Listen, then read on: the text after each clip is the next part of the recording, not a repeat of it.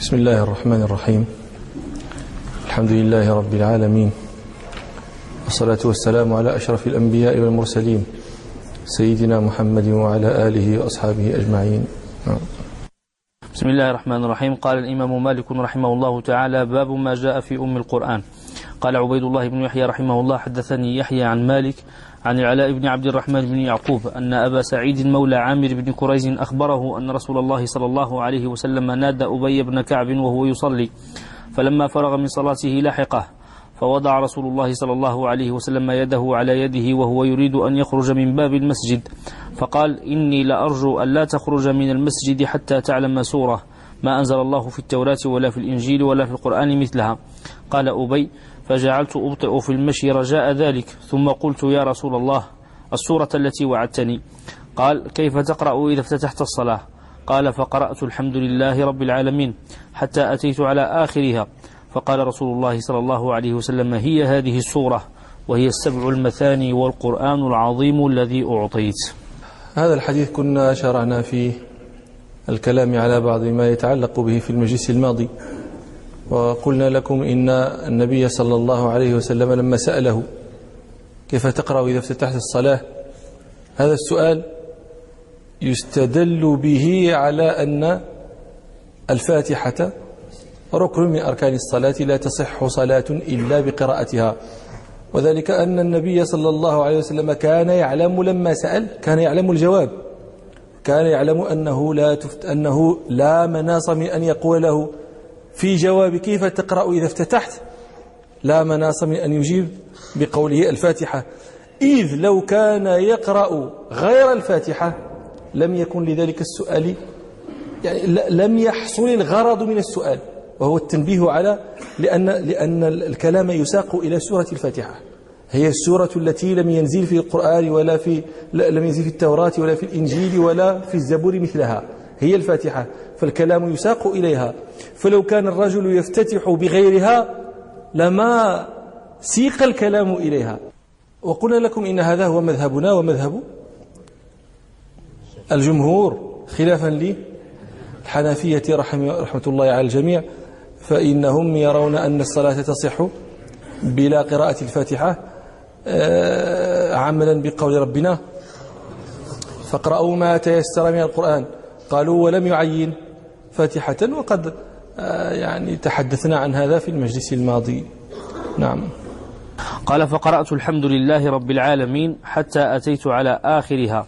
في قوله فقرأت الحمد لله رب العالمين هذا فيه أن لم لم يقول فقرأت بسم الله الرحمن الرحيم الحمد لله رب العالمين فلم يذكر بسملة وهذا فيه دليل لما مضى من أن البسملة ليست آية من الفاتحة والمسألة فيها خلاف. كم من الأقوال فيها؟ شحال وقيل؟ أن القول الأول أنها أنها ليست آية من الفاتحة ولا من مطالع السور وهذا قول المالكية. والقول الثاني أنها آية من سورة الفاتحة خاصة. وهذه هذا قول الشافعية. والقول الثالث أنها آية من الفاتحة ومن مطالع السور وهو قول الحنابلة.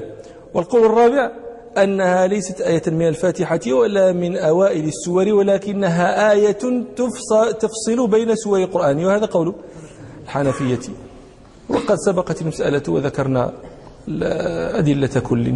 نعم. قال فقرأت الحمد لله رب العالمين حتى أتيت على آخرها. فقال رسول الله صلى الله عليه وسلم هي هذه السورة وهي السبع المثاني.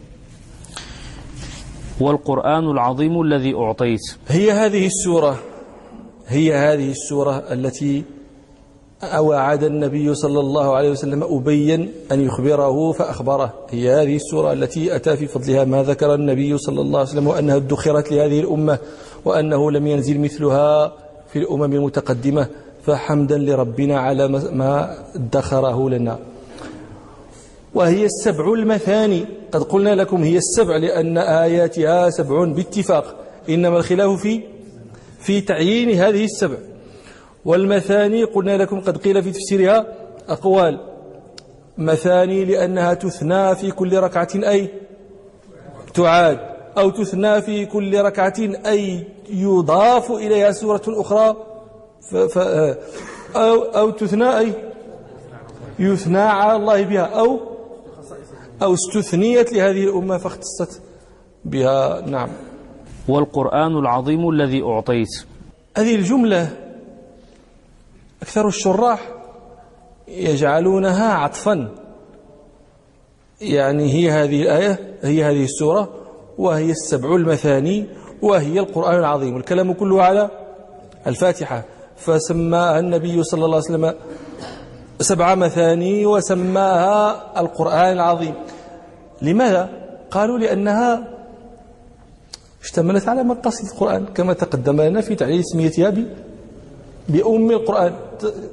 اشتملت الفاتحة على المقاصد الأصلية للقرآن العظيم وهي الثناء على الله. والأمر والنهي والوعد والوعيد. وهذه مجموعة في الفاتحة. وهذه هي مقاصد القرآن الأصلية وما عداها من المقاصد في مكملات ومتممات. أو سماها النبي صلى الله عليه وسلم أو لقبها بهذا بهذا الاسم آه، هي القرآن العظيم على وجه التخصيص والتعظيم لها. ألستم ترون أن الناس تقول مثلا بيت الله؟ وماذا يقصدون؟ ما هذا البيت؟ الكعبة بيت الله الحرام. وإن كانت كل المساجد بيوتا لله ولكنهم يقولون مكة بيت الله. على معنى التخصيص والتعظيم والتشريف. يقولون مثلا محمد صلى الله عليه وسلم عبد الله ورسوله وكل بشر لله هو عبد لله. وكل رسول لله هو رسول الله هو رسول لله. ولكن على معنى التعظيم وعلى معنى التخصيص. وبعض الشراح ومنهم الزرقاني يجعل هذه الجملة جملة استئنافية ليست معطوفة. ويقول والقرآن العظيم الذي أعطيت. هذا القرآن مبتدأ. والجملة الذي أعطيت خبره. يعني والقرآن العظيم هو هذا هو الذي أعطيته. أصل الكلام الذي أعطيت الذي أعطيته. هذه الجملة أعطيت هذا فعل مبني مجهول ونائب الفاعل ضمير مستتر. آه. الجملة جملة الحال دائما يجب أن يكون فيها عائد يعود على قلت أنا جملة الحال. جملة الصلة دائما يكون فيها عائد يعود على اسم الموصول. دائما ولكن قد يجوز يجوز حذفه. آه. الكلام هنا هو القرآن العظيم الذي أعطيته. وحذفت لا الذي أعطيت. نعم. قال عبيد الله بن يحيى رحمه الله حدثني عن مالك عن أبي نعيم وهب بن كيسان أنه سمع جابر بن عبد الله رضي الله عنه يقول من صلى ركعة لم يقرأ فيها بأم القرآن فلم يصلي إلا وراء الإمام. قال عبيد الله رحمه الله وحدثني يحيى عن مالك عن أبي نعيم وهب بن كيسان المدني القرشي التابعي الثقة مولى الزبير بن عوام. نعم. أنه سمع جابر بن عبد الله رضي الله عنه. جابر بن عبد الله بن عمرو بن حرام الأنصاري السلمي ولا تقول السلمي. هذا مما ضبط بفتحتين. النسبة إلى هذا السلمي نسبة إلى سليم وجابر ليس بتلك النسبة بسبيل. الحافظ المكثر أحد المكثرين من الصحابة عن النبي صلى الله عليه وسلم قال آه، الشاعر سبعون من الصحب فوق الألف قد نقلوا من الحديث عن المختار خير مضر صلى الله عليه وسلم. أبو هريرة سعد جابر أنس صديقة وابن عباس كذا ابن عمر. وهو ممن شهد بيعة العقبة. شهدها مع السبعين من الأنصار وكان أصغارهم يومئذ سنا وهو آخر من مات منهم آخر من مات من الصحابة ممن شهد بيعة العقبة هو جابر بن عبد الله رضي الله عنه. و شهد المشاهد مع النبي صلى الله عليه وسلم إلا بدرا وأحدا فإنه تخلف عنهما بأمر أبيه له منعه أبوه فأبوه خرج شهد تلك الغزوتين ومنع ابنه ليقوم على أخواته فقد كان واحد أبيه والباقي البواقي أخوات. ولذلك روى مسلم في الصحيح عن جابر رضي الله عنه قال لا شهدت قال غزوت مع رسول الله صلى الله عليه وسلم تسع عشرة غزوات ولم أشهد بدرا ولا أحدا منعني أبي. فلما قتل عبد الله يوم أحد عبد الله هو أبوه. فلما قتل عبد الله يوم أحد لم أتخلف عن رسول الله صلى الله عليه وسلم في غزوة قط. الخواتات تجوز لهم. القصة تعلمونها. ولما آه، استشهد أبوه أحياه ربنا سبحانه وكلمه كفاحا. روى الترمذي وابن ماجه. عن جابر رضي الله عنه قال لقيني رسول الله صلى الله عليه وسلم. فقال يا جابر ما لي أراك منكسرا. فقلت يا رسول الله استشهد أبي قتل يوم أحد وترك عيالا ودينا. فقال رسول الله صلى الله عليه وسلم أفلا أبشرك بما لقي الله به أباك؟ فقال جابر بلى يا رسول الله. فقال رسول الله صلى الله عليه وسلم إن الله عز وجل ما كلم الله عز وجل أحدا قط إلا من وراء حجاب. وأحيا أباك وإنه أحيا أباك فكلمه كفاحا. وقال عبدي تمن علي أعطك. فقال يا رب تحييني فأقتل فيك ثانية. فقال الرب عز وجل إنه قد سبق القول مني أنهم إليها لا يرجعون. شوف شي حاجة أخرى. فقال عبد الله قال أي ربي فأبلغ من ورائي. فأنزل الله قوله تعالى ولا تحسبن الذين قتلوا في سبيل الله أمواتا بل أحياء عند ربهم يرزقون فرحين بما آتاهم الله من فضله ويستبشرون بالذين لم يلحقوا بهم من خلفهم ألا خوف عليهم ولا هم يحزنون يستبشرون بنعمة من الله وفضل وأن الله لا يضيع أجر المؤمنين. وروى الشيخان عن جابر رضي الله عنه أنه قال استشهد جيء بأبي وقد مثل به. التمثيل هذا أن يأخذ أعداء القتيل فيجدعون أنفه أو يقطعون أذنه أو يبقرون بطنه. وأنتم ترون سبحان الله أحوال الكفار مع من يقتلون. دائما هي هي. كذلك كانوا مع النبي صلى الله عليه وسلم وأصحابه وكذلك هم مع المسلمون في كل آن وما عهد وما حديث البسنة والهرسك عنا ببعيد قال جاء بأبي وقد مثل به حتى وضع بين يدي رسول الله صلى الله عليه وسلم وقد سجي ثوبا قطوه قال فذهبت أريد أن أكشف عنه فنهاني قومي.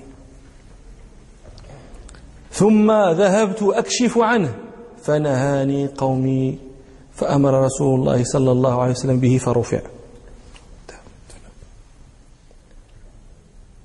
فسمع صوت صائحة. فقال صلى الله عليه وسلم من هذه؟ فقيل له أخت عمرو أو ابنة عمرو. متى تقرب إلى الميت؟ لا. أخته أو عمته؟ الميت هو عبد الله بن عمرو بن حرام. هذه إما أخت عمرو فهي أخته أو ابنة عمرو فهي أخت عمرو فهي عمته وابنة عمرو فهي أخته. فقال له النبي صلى الله عليه وسلم لا تبكي أو لم تبكي؟ ما زالت الملائكة تظلله بأجنحتها حتى رفع. وروى الشيخان أيضا عن جابر رضي الله عنه أنه لما استشهد أبوه وكان ترك عيالا بنات وترك دينا كثيرا. جاء جابر إلى النبي صلى الله عليه وسلم فقال يا رسول الله إن عبد الله قتل يوم أحد وقد ترك عيالا ودينا كثيرا وإني أريد أن يراك الغرماء. يعني أريدك يا رسول الله أن تزورني في بيتي حتى إذا رآك الغرماء استحيوا ولم يلحوا في في اقتضاء الدين. نعطيهم بشوية بشوية. فقال النبي صلى الله عليه وسلم قال فلما كان الجداد مش عنده وقت الجداد. جداد هو وقت قطف التمر من النخل يسمى جدادا. قال فلما كان الجداد ذهبت إلى النبي صلى الله عليه وسلم فقلت له إن عبد الله قتل يوم أحد وقد ترك عيالا ودينا كثيرا وإني أريد أن يراك الغرماء. فقال له النبي صلى الله عليه وسلم اذهب فبيدر كل تمر في ناحيته. بيدر اجعله في بيدر. وأنا قلت لكم مرة إن البيدر هو المكان الذي يجفف فيه التمر. ففعل ثم جاء النبي صلى الله عليه وسلم. فلما رأى الغرماء النبي صلى الله عليه وسلم قال جابر فأغروا بي. ألحوا في مطالبته ولجوا في مطالبته. فأطاف النبي صلى الله عليه وسلم حول أعظامها بيدرا. أطاف عليه ثلاثا ثم جلس عليه وقال لجابر ادعو أصحابك. فدعاهم قال فما زال النبي صلى الله عليه وسلم يكيل لهم حتى أدى دين عبد الله. قال جابر وأنا والله راض أن يؤدي الله دين عبد الله ولا أرجع إلى أخواتي بتمرة. المهم أن يكفي ذلك الموجود أن يكفي ويؤدي الدين عن أبيه. قال فوالله والله لقد سلم البيادر كلها حتى كأني أنظر إلى البيدر الذي عليه رسول الله صلى الله عليه وسلم لم تنقص منه تمرة. وأدى الله الدين عن أبيه وذلك ببركات النبي صلى الله عليه وسلم. وكان جابر كما ترون موضع عناية من النبي صلى الله عليه وسلم موضع محبة الله هو صاحب الحديث المشهور. لما قال له سأله تزوجت قال نعم. قال أبكرا أم ثيبا؟ قال بل ثيبا يا رسول الله. قال فهل بكرا تلاعبها وتلاعبك؟ كان مرة مع النبي صلى الله عليه وسلم في غزوة ف أعيا كان كان جابر على جبل على جمل لهم قد أعيا. ولم يكن لهم ناضح غيره. ف وكان في أخريات القوم فلحقه النبي صلى الله عليه وسلم وقال له ما بال جملك؟ قال عي.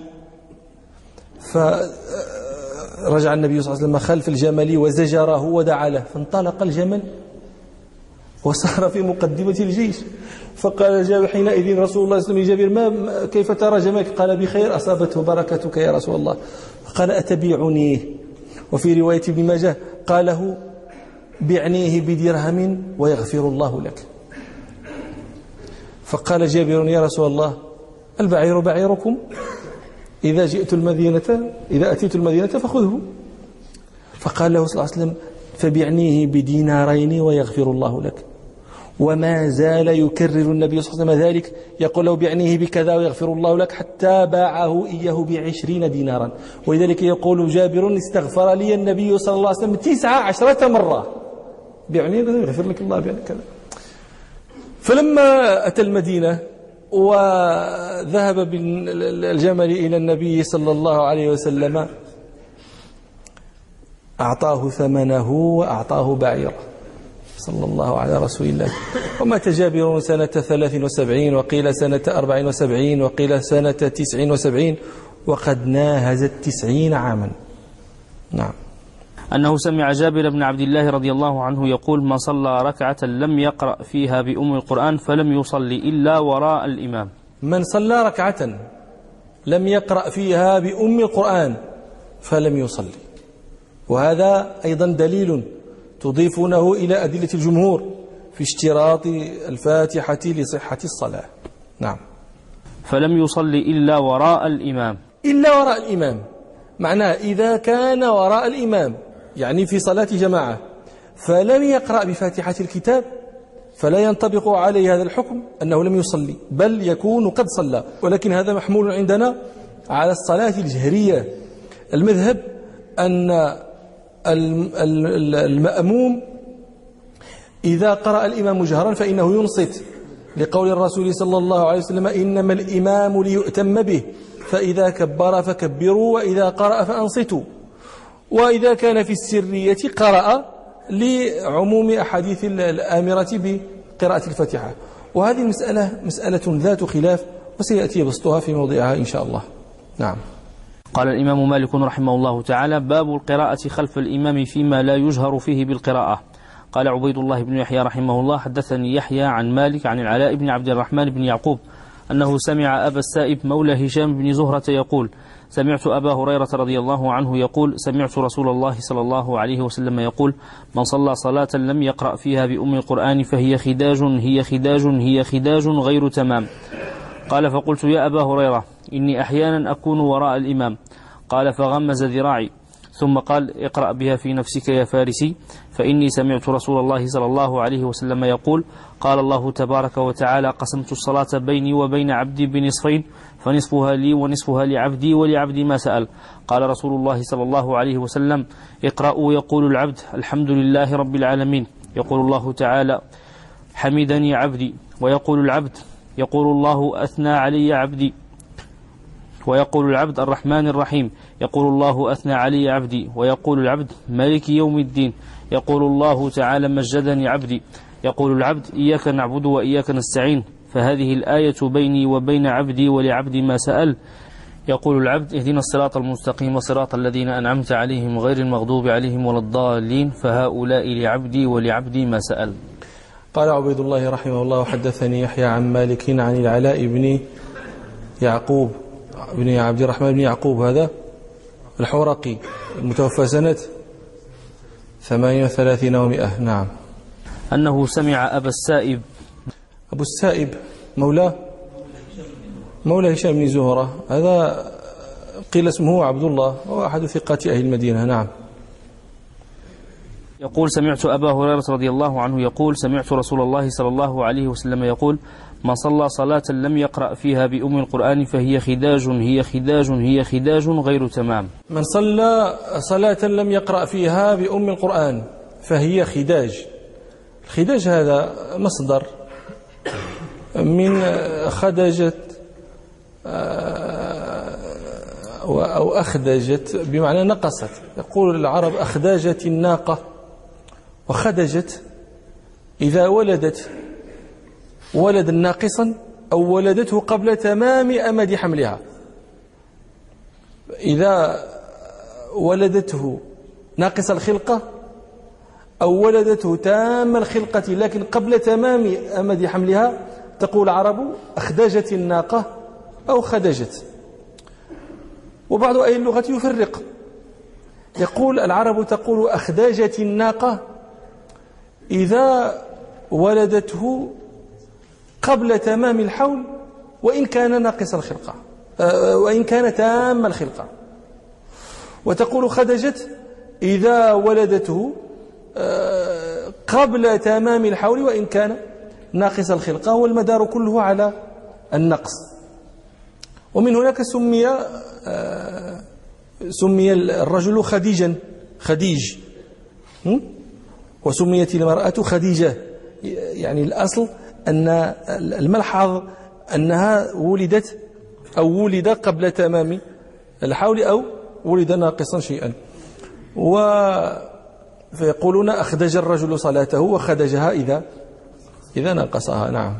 قال صلى الله عليه وسلم من صلى صلاة لم يقرأ فيها بأم القرآن فهي خداج هي خداج هي خداج غير تمام. قوله صلى الله عليه وسلم هي خداج هي خداج هي خداج. هذا التكرار يراد به التنبيه على هذا النقص. العرب إذا أرادت أن ت... أن ت... ت... تعتني بمعنى تحذيرا أو تنبيها أو, غير أو لغير ذلك من الأغراض تكرر. وبهذا ورد القرآن العظيم. كرر ربنا في سورة الرحمن فبأي آلاء ربكما تكذبان. لما عدد نعماءه وأذكار عباده آلاءه أكثر أكثر أو كرر هذه الآية بكثرة تكرار النعم في الآية في, في السورة. وكذلك كرر ربنا ويل يومئذ للمكذبين للاتعاظ والزجر والتيقظ. وكذلك كرر ربنا؟ لا لا هذه فين مكررة هذه؟ ها؟ ولقد يسرنا القرآن للذكر فهل من مدكر؟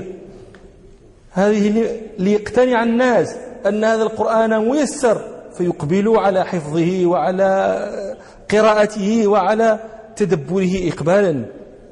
ولقد يسرنا القرآن للذكر. ومما ورد من ذلك في الشعر العربي قول الحارث بن عباد البكري قربا مربط النعامة مني. هذا هذا هذا الصدر هذا قاله في أبيات كثيرة. لما قتل ابنه بجير لشدة الوجيعة وكثرة وقوة الصدمات كرر هذه قربا مربط النعامة مني. هذه هو هذه القضية وقعت في الحرب المعروفة بحرب البسوس.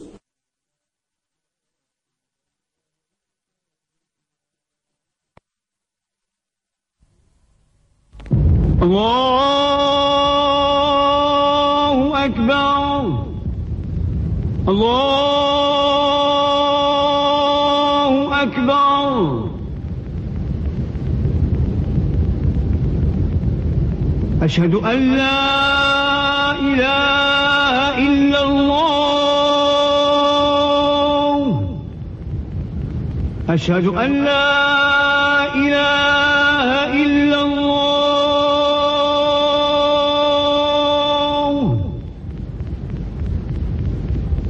أشهد أن محمدا رسول الله. أشهد أن محمدا رسول الله.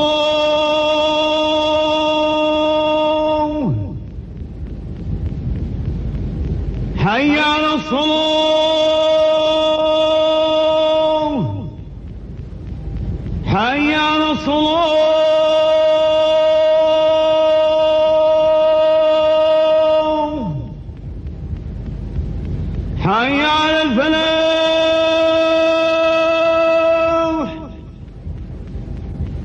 حي على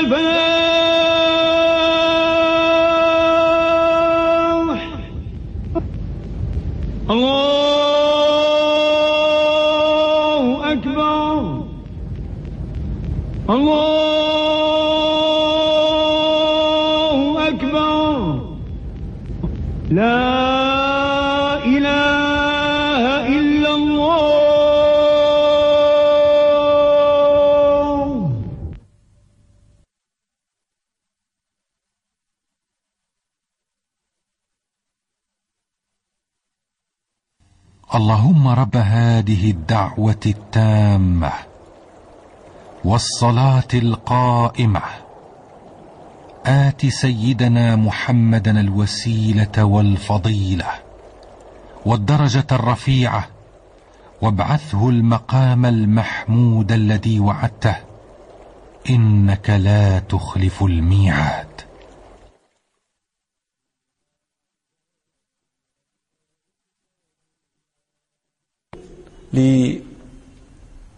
لشدة الوجيعة وكثرة وقوة الصدمات كرر هذه قربا مربط النعامة مني.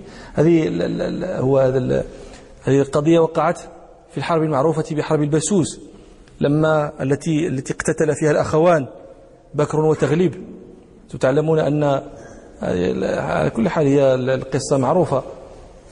والأخوان لما اقتتلا بعد أن قتل جساس بن مرة كليبا التغلبي.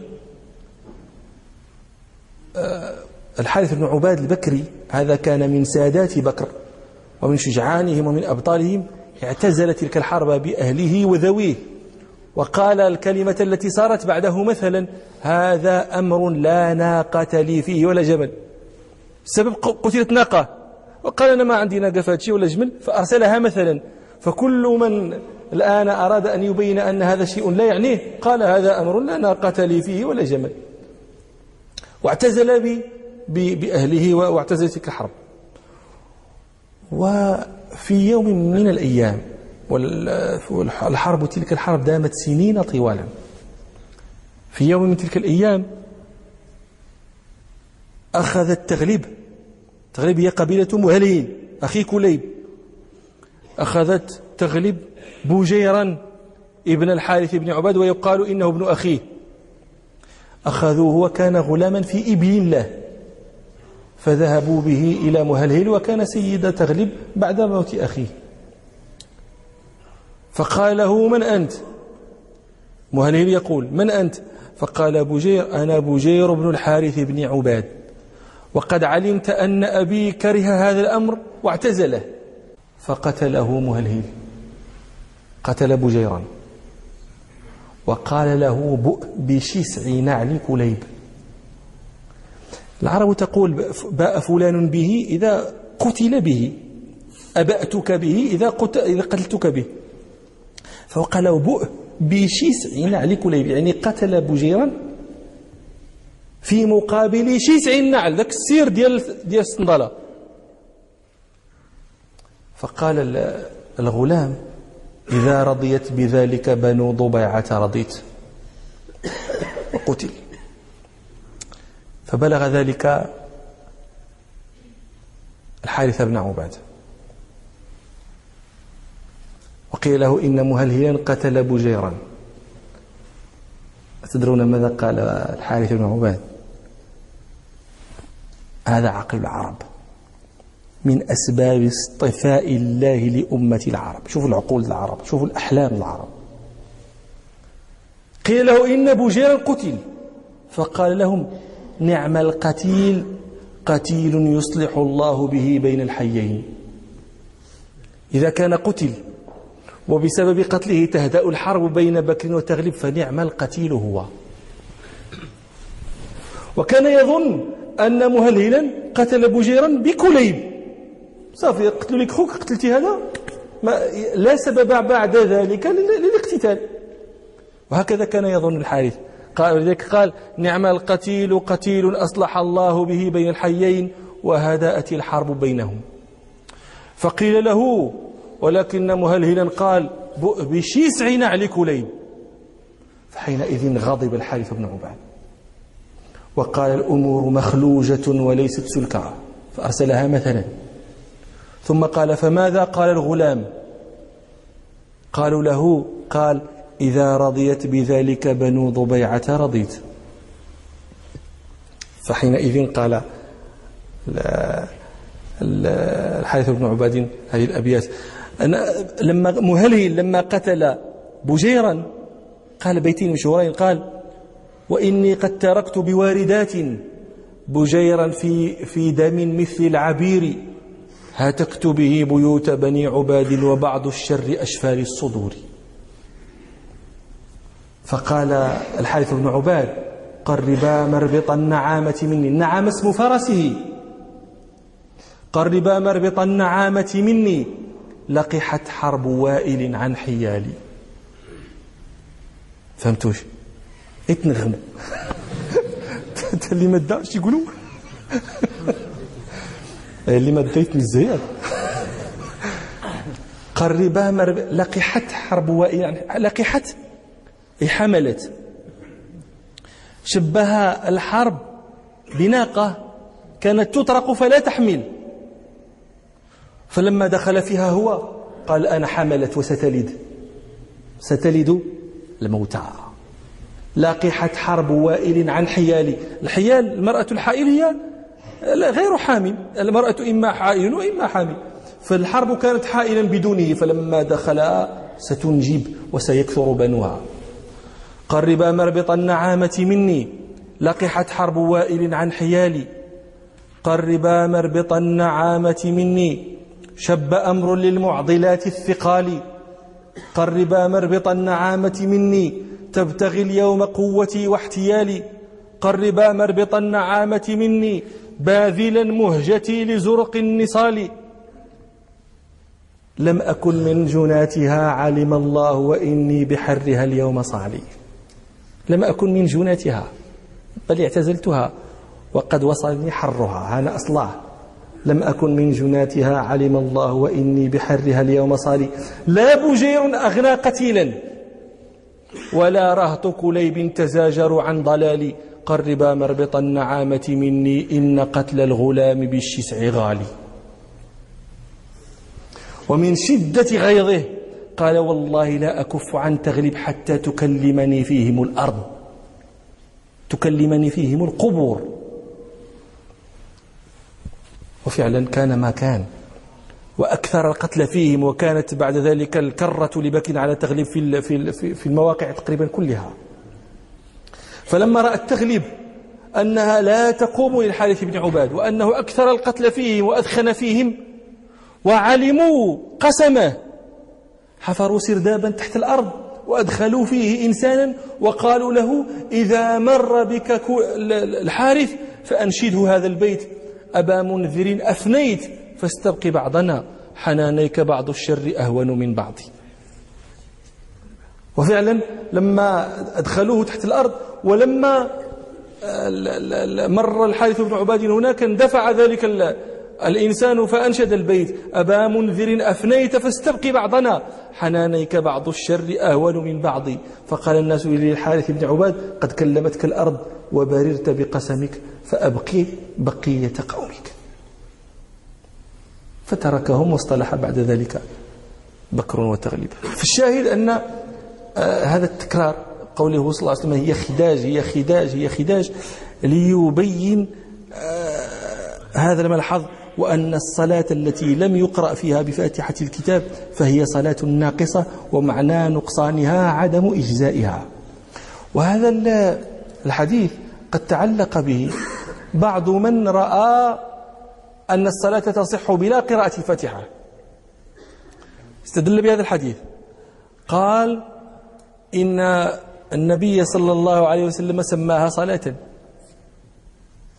سماها صلاة. ووصفها بأنها خداج ولكنه سماها صلاة. وكون النبي صلى الله عليه وسلم سماها صلاة معناها أنها مجزئة وأن نقصانها لا يفسدها ولا يبطلها. فقد قالوا قد قال النبي صلى الله عليه وسلم هي خداج ولم يقل هي باطلة. والجواب عن هذا أن الصلاة عندنا أو الصلاة في اصطلاح الشرع إن الصلاة إنما تطلق على الصلاة المجزئة. أما الصلاة غير المجزئة فهذه لا لا يقال فيها لا تسمى صلاة. لا يطلق عليها اسم الصلاة بإطلاق وإنما يقال فيها صلاة فاسدة أو صلاة ومن أقر بنقصان صلاته ثم ادعى إجزاءها فعليه الدليل ملزم لذلك ولا دليل؟ نعم. قال فقلت يا أبا هريرة إني أحيانا أكون وراء الإمام. قال يا أبا هريرة إني أحيانا أكون وراء الإمام. هذا اشكل على آه، أبي السائب. كيف يقال إن من لم يصل لم يقرأ بفاتحة الكتاب فصلاته خداج مع أنه أحيانا يكون وراء الإمام. معنى أنه يشاهد ويشيع عندهم أن بعض الناس يكون وراء الإمام فلا يقرأ فاتحة الكتاب وصلاته لا تفسد بذلك. ولذلك استشكل هو كيف تكون كيف يوحي هذا الحديث بإطلاق؟ وأن كل من لم يقرأ بفاتحة الكتاب فصلاته خداج. ويرى بعض الناس يكونون وراء الإمام فلا يقرؤون ولا يعيدون الصلاة. ولذلك قال له إني أحيانا أكون وراء الإمام. وهذه مسألة التي ذكرناها وسنبسطها إن شاء الله. أنه ذلك يكون في الصلاة الجارية. هذا المذهب عندنا. نعم. إني أحيانا أكون وراء الإمام. قال فغمز ذراعي ثم قال اقرأ بها في نفسك يا فارسي. والقراءة في النفس تكون بتحريك الشفتين هذا هذا هو أدنى مستويات القراءة في النفس بتحريك الشفتين أما القراءة التي لا تحرك فيها الشفتان فليست بقراءة. وهذا ينبغي أن ينتبه الناس له. كثير من الناس يصلي فلا ترى شفتاه فلا ترى شفتيه يتحركان أصلا كأنه يمر القراءة على قلبه فقط. وهذا شيء لا يجزئ ولا تصح به الصلاة لأن القراءة يشترط فيها تحريك اللسان ولا بد. نعم. فإني سمعت رسول الله صلى الله عليه وسلم يقول قال الله تبارك وتعالى قسمت الصلاة بيني وبين عبدي بنصفين. قال ربنا سبحانه قسمت الصلاة بيني وبين عبدي بنصفين. قسمت الصلاة أي؟ الفاتحة. فسمى ربنا سبحانه الفاتحة صلاة. لماذا قالوا الصلاة في العربية تطلق على معاني؟ تطلق على الدعاء تطلق على الاستغفار وتطلق على الرحمة وتطلق على الإسلام. تطلق على الدعاء كما في قول ربنا خذ من أموالهم صدقة تطهرهم وتزكيهم بها وصل عليهم. أي ادعو لهم. وتطلق على الاستغفار. يا أيها الذين آمنوا صلوا عليه وسلموا. صلوا عليه أي استغفروا له. وتطلق على الرحمة هو الذي يصلي عليكم وملائكته ليخرجكم. يصلي عليكم. وتطلق على الإسلام. فلا صدق ولا صلى ولكن كذب وتولى. وتطلق إطلاقات غير هذه. فمن إطلاقتها الدعاء. فيمكن أن تكون قد سميت صلاة لأنها اشتملت على الدعاء الفاتحة مشتملة على الدعاء. أو تكون سميت صلاة لأن لأنها من أركانها من أركان الصلاة والصلاة لا تصح إلا بفاتحة. فسمها بركن من أركانها كما قال النبي صلى الله عليه وسلم الحج عرفة لما كان لا يصح حج إلا بعرفة. نعم. قال الله تبارك وتعالى قسمت الصلاة بيني وبين عبدي بنصفين فنصفها لي ونصفها لعبدي ولعبدي ما سأل. قسمت الصلاة بيني وبين عبدي بنصفين ومعنى قسمتها أن نصفها لربنا سبحانه ونصفها لعبده.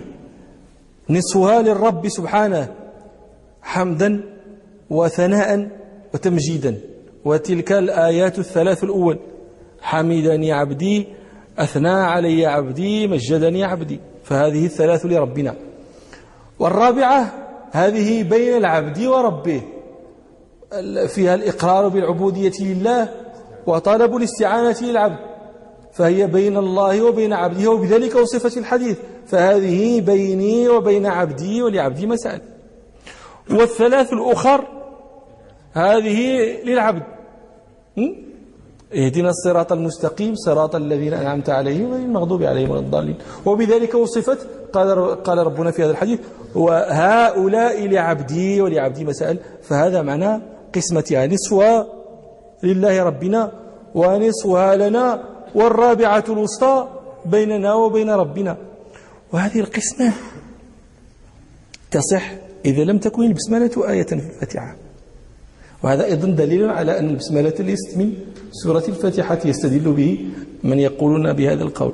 لأن لو كانت البسملة من سورة الفاتحة لم تصح القسمة. نعم. قال الله تبارك وتعالى قسمت الصلاة بيني وبين عبدي بنصفين فنصفها لي ونصفها لعبدي ولعبدي ما سأل. قال رسول الله صلى الله عليه وسلم اقرأوا يقول العبد الحمد لله رب العالمين. يقول الله تعالى حمدني عبدي. لما كانت في هذه في هذا الحديث آه، ذكر آيات سورة الفاتحة لا مناس لم يكن لنا مناس أن نحدثكم باختصار عن معاني آياتها ولما لم يبق من الوقت ما يسعه ندرأه إلى آه، مجلس آخر إن شاء الله. سبحانك اللهم وبحمدك أشهد أن لا إله إلا أنت أستغفرك وأتوب إليك. الحمد لله رب العالمين.